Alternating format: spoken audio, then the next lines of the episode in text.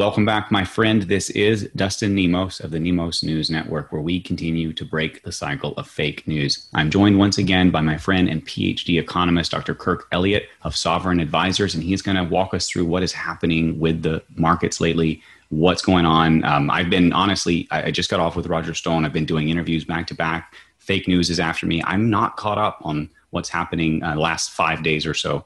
So, uh, Kirk, help help us to get caught up. Thank you. Okay. Yeah. Well, hey, great to be with you. Um, you're slammed. I'm slammed. You know what? When the when the world is falling apart, we're all slammed when we're when we're telling the truth. Yeah. it's Many times. Yeah. Yeah. Yeah. It, it goes with the territory. But but anyways, you know, there was a a economic summit in Singapore um, this week, and boy, I'm going to slaughter this guy's name, and I apologize for anybody who might have the same last name but it's Singapore's senior minister. His name is Tharman Shanmugaratnam. Okay, so there. Uh, that's the only time I'm going to say it. I'll call him Tharman from now on, or I'll just call him the senior minister to be respectful. So basically, what he said here is rising debt because of COVID around the globe is a very serious issue that governments face moving forward. And to me, I would say, well, duh, we all we all knew that, right? But but this is the first time that it's been addressed by more mainstream deep state type people. And you know so he went on to say that growing debt is one of the biggest challenges that governments will face in the next decade um, because economies can no longer rely on rapid growth and inflation to bring down the debt. See this has been the role of the central bank right? It's like okay we'll just create more debt to pay off old debt and all you're doing is multiplying the debt. yeah. So so basically that's that's not going to happen anymore. And there's there's a solid fundamental reason from my perspective as to why he's saying this and he didn't say it but i'm connecting some dots and that is if you look at asia you know for forever they've had a one child policy in china um, places like japan have had a a fertility rate below 2.0 for the longest time. Well, what does that mean? It's like, well, if a fertility rate's 2.0, that means when mommy and daddy kick it and die because they're they're old. Well, mom and dad die. That's two people. Fertility rate of 2.0 means that they just replace themselves, and society stays constant. If it dips below 2.0, it means society is shrinking. And if it's greater than that, it's expanding. And so you look around the world, where is it expanding?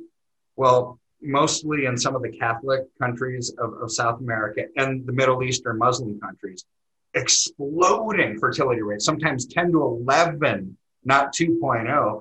But in, in the Western world, in Europe, in America, and Japan and Asia, um, you know, I, I say Asia is China, Laos, uh, Thailand, uh, North and South Korea, uh, Malaysia, Indonesia, all of that Pacific Rim, it's below 2.0. Wow. So, so what does that mean?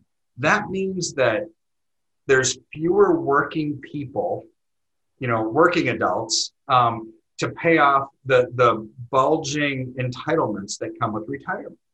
And most of these are socialized, you know, socialistic type countries. So, so they expect to just get receive benefits for the rest of their life. But it becomes a legalized Ponzi scheme at some point, right? Because you have fewer people paying into the system where there's a lot more people receiving the benefits, and ultimately that's destined to failure.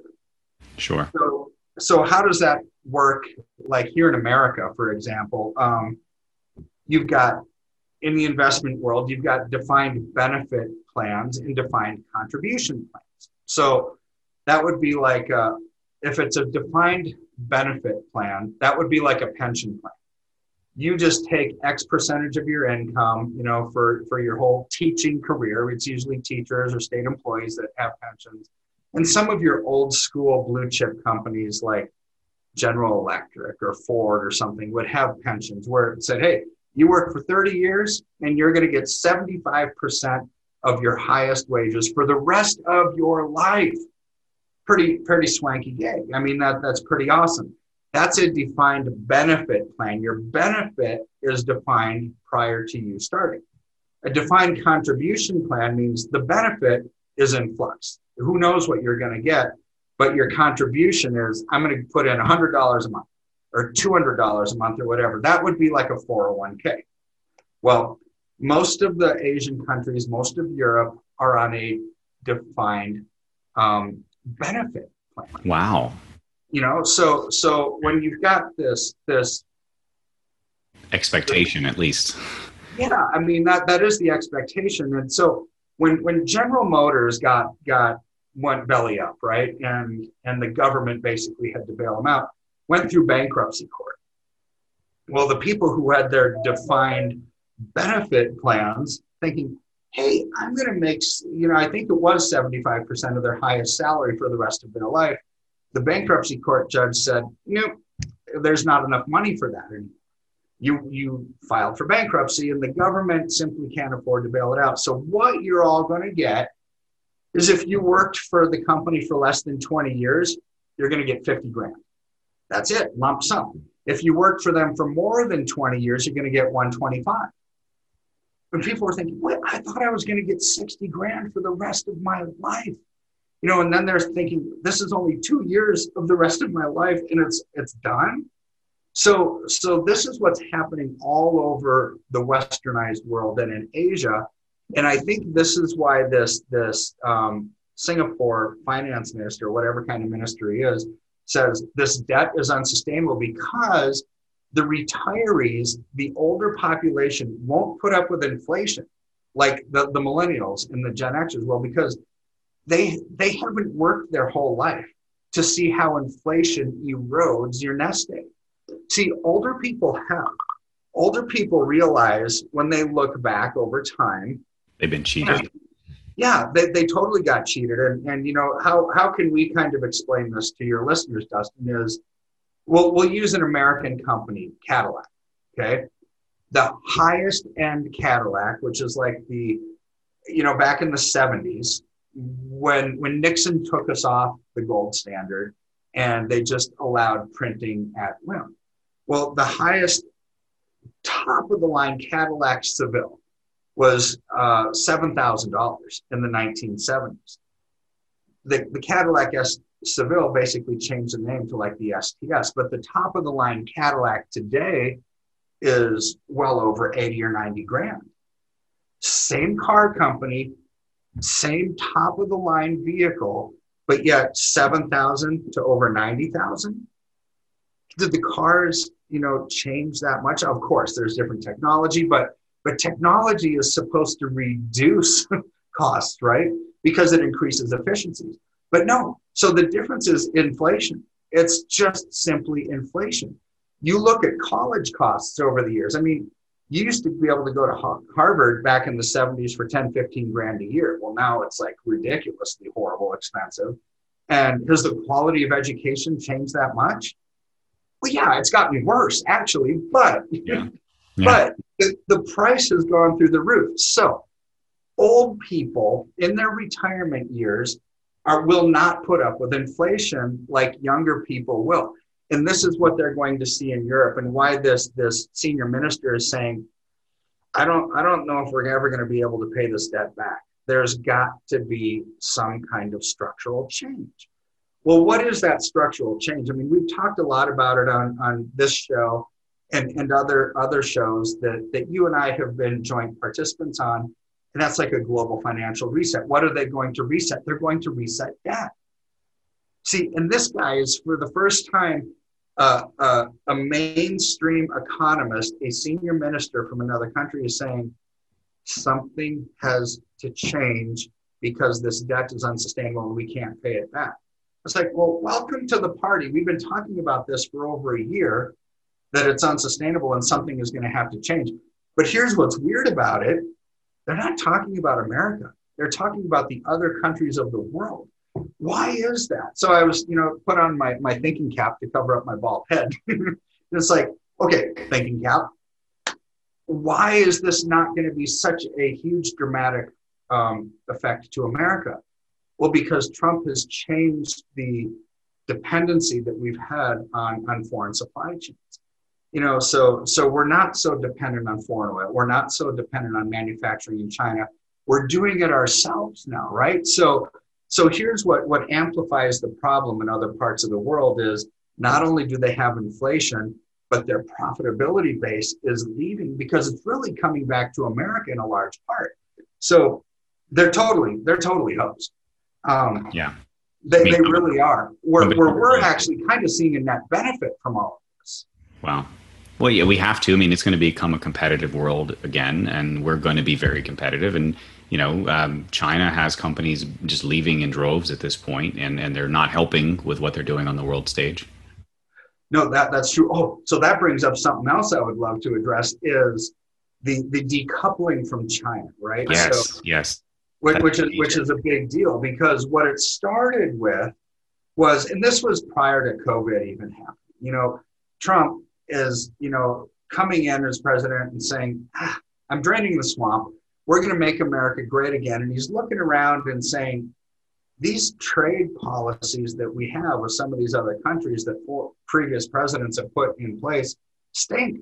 They're not good for America, you know. And so, so a you, you started to see tariffs on some of the other foreign countries' goods, which makes them more expensive, and and you know it turns into a trade war, right? And so, but we, we're winning that trade um, because America, contrary to what a lot of the the news outlets would say still has a lot of power around the globe. Um, we're the we're the consumption engine of the planet, and so we kind of get to call the shots. So there started to be a decoupling even prior to COVID, um, bringing jobs back to America, trying to make fair practices with the World Trade Organization and things like that. Then COVID hit, and you start to see even more ramp up of some of these trade wars. And now you slap on big massive tariffs on chinese goods and european goods. And you've got the usmca which is like nafta 2.0 because nafta 1.0 stunk so bad it should have just been called the agreement to benefit canada and mexico and to, to hose america. I mean that's what they should have called it. That's funny. But, yeah but they called it nafta.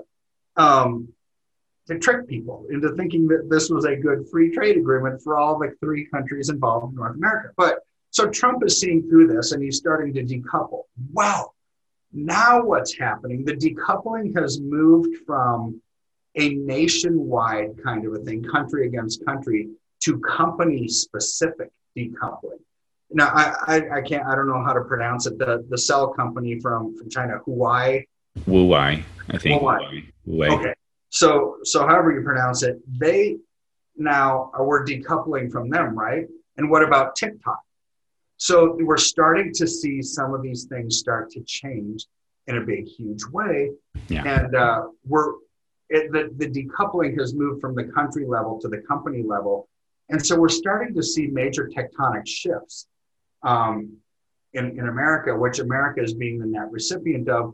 So it's no wonder senior ministers from, from Shanghai are, are starting to get really nervous because the, the global balance of power economically um, which was in China's favor for, for a long time.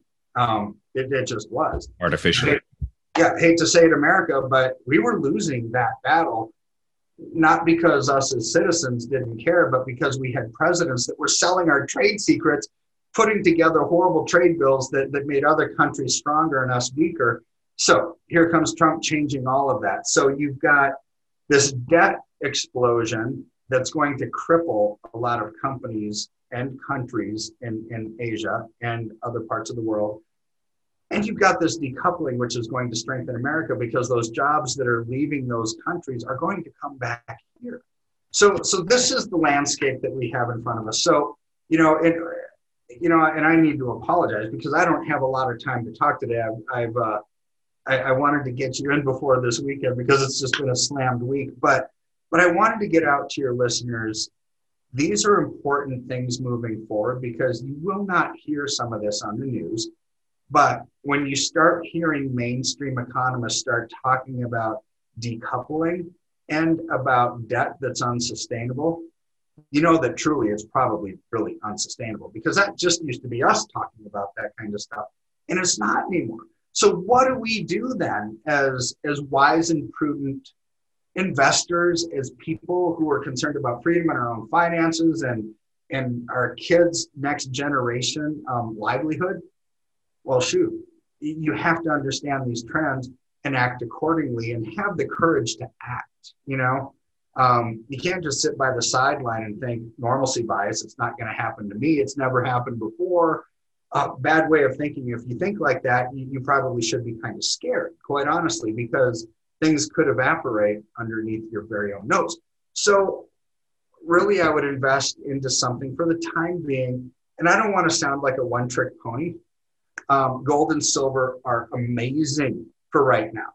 And and I, I can't remember, and, and you can you can slap me upside the head if I if I talked about this on the last show because I want to bring fresh stuff. But but I only look at the world in two year increments because that's all. You, you can't look 30 years down the road like a normal advisor would investment advisor would say and say you know what 30 years down the road if you put x number of dollars in every month you're going to be worth 1.5 million dollars and you can retire just fine it's like that's just math but how do you know how do you know what the world is going to look like 30 years from now when every two years you get a new congress which means new legislation means new tax policy and fiscal policy new monetary policy and all of that changes social activities like tax policy and, and that kind of stuff can make riots and protests. And so, really, when I plan, it's like we do have a long term outcome, Dustin.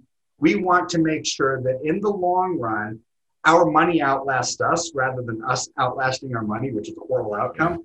But how do you do that? You do that in two year chunks. And that doesn't mean you put something in and forget about it for two years and look at it again. No, you have to be willing to adapt every single day if needed. But I don't look any further than two years down the road because gold and silver 20 years from now might not be the thing. Bonds might be, you know, as inter- if interest rates go to 20%. Sure. Well, maybe that's what we're going to want to do. So, so really look at, but for right now, huh, and yeah. for probably the next two years to five years, I don't even know. Gold and silver are performing incredibly well because of these strong fundamental reasons.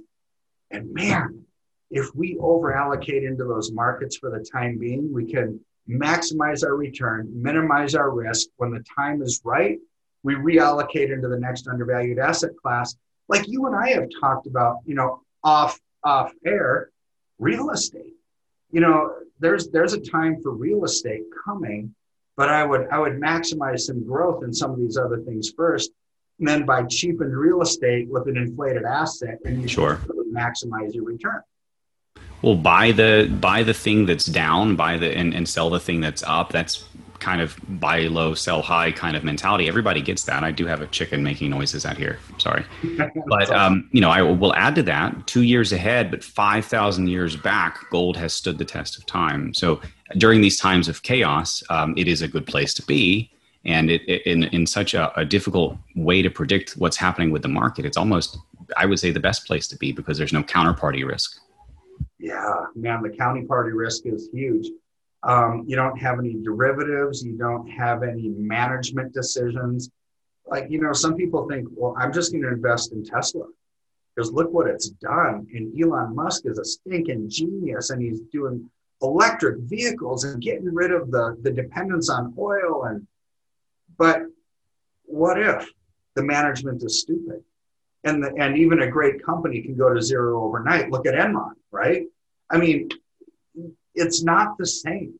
You always have counterparty risk whenever you're dealing with people.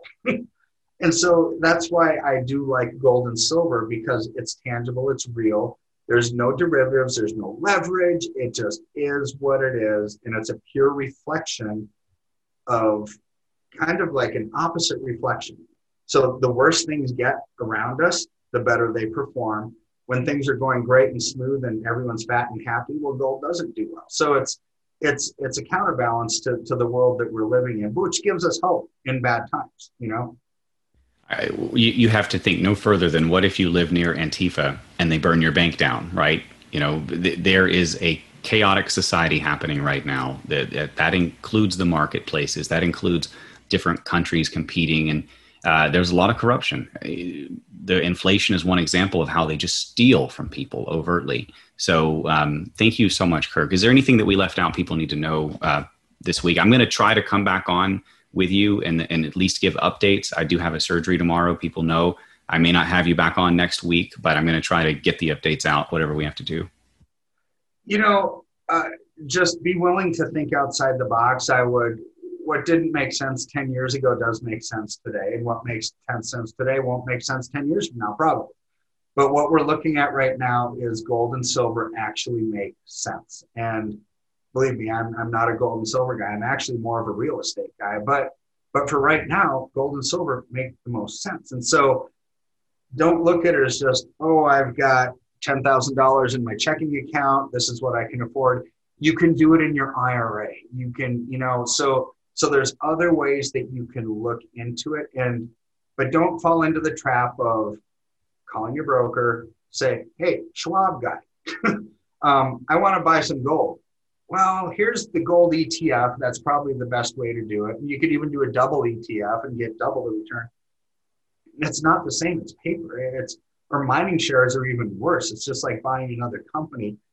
The only way to do it is to buy physical gold coins, gold bars, silver coins, silver bars if they're available, and then that means somebody's taking delivery delivery of them because they're real. So somebody has to store them, whether that's the depository in an IRA or you. Somebody has to take delivery and store them because we're talking about a real tangible asset. If you're talking about any kind of gold outside of that, an e-wallet that supposedly has gold backing or these goofy gram bars that are tied into an e- that's not the same. Don't do it. It's not the same physical possession is key. Yeah.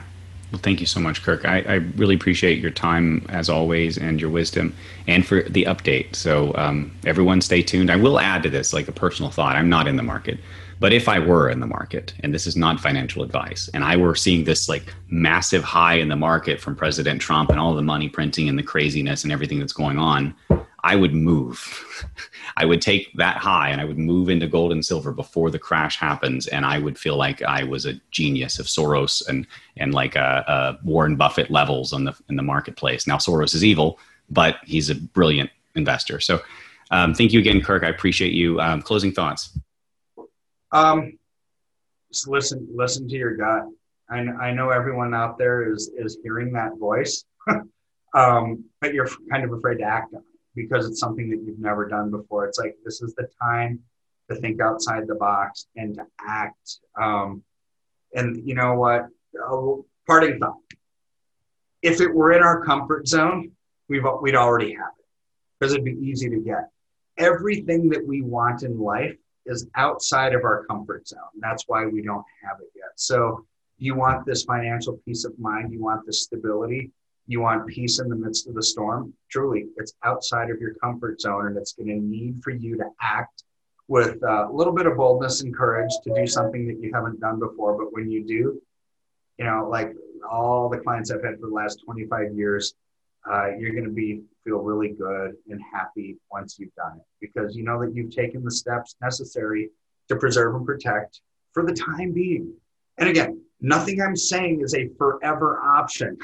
These are sure. two different chunks, right? And so so we, we reassess, we readapt, and you move forward. Sure. And uh, thank you so much again, everyone. I hope you found this to be of value. Please like, share, and subscribe, and we will see you on the next one. This is uh, Dustin Nemos and Dr. Kirk Elliott signing off.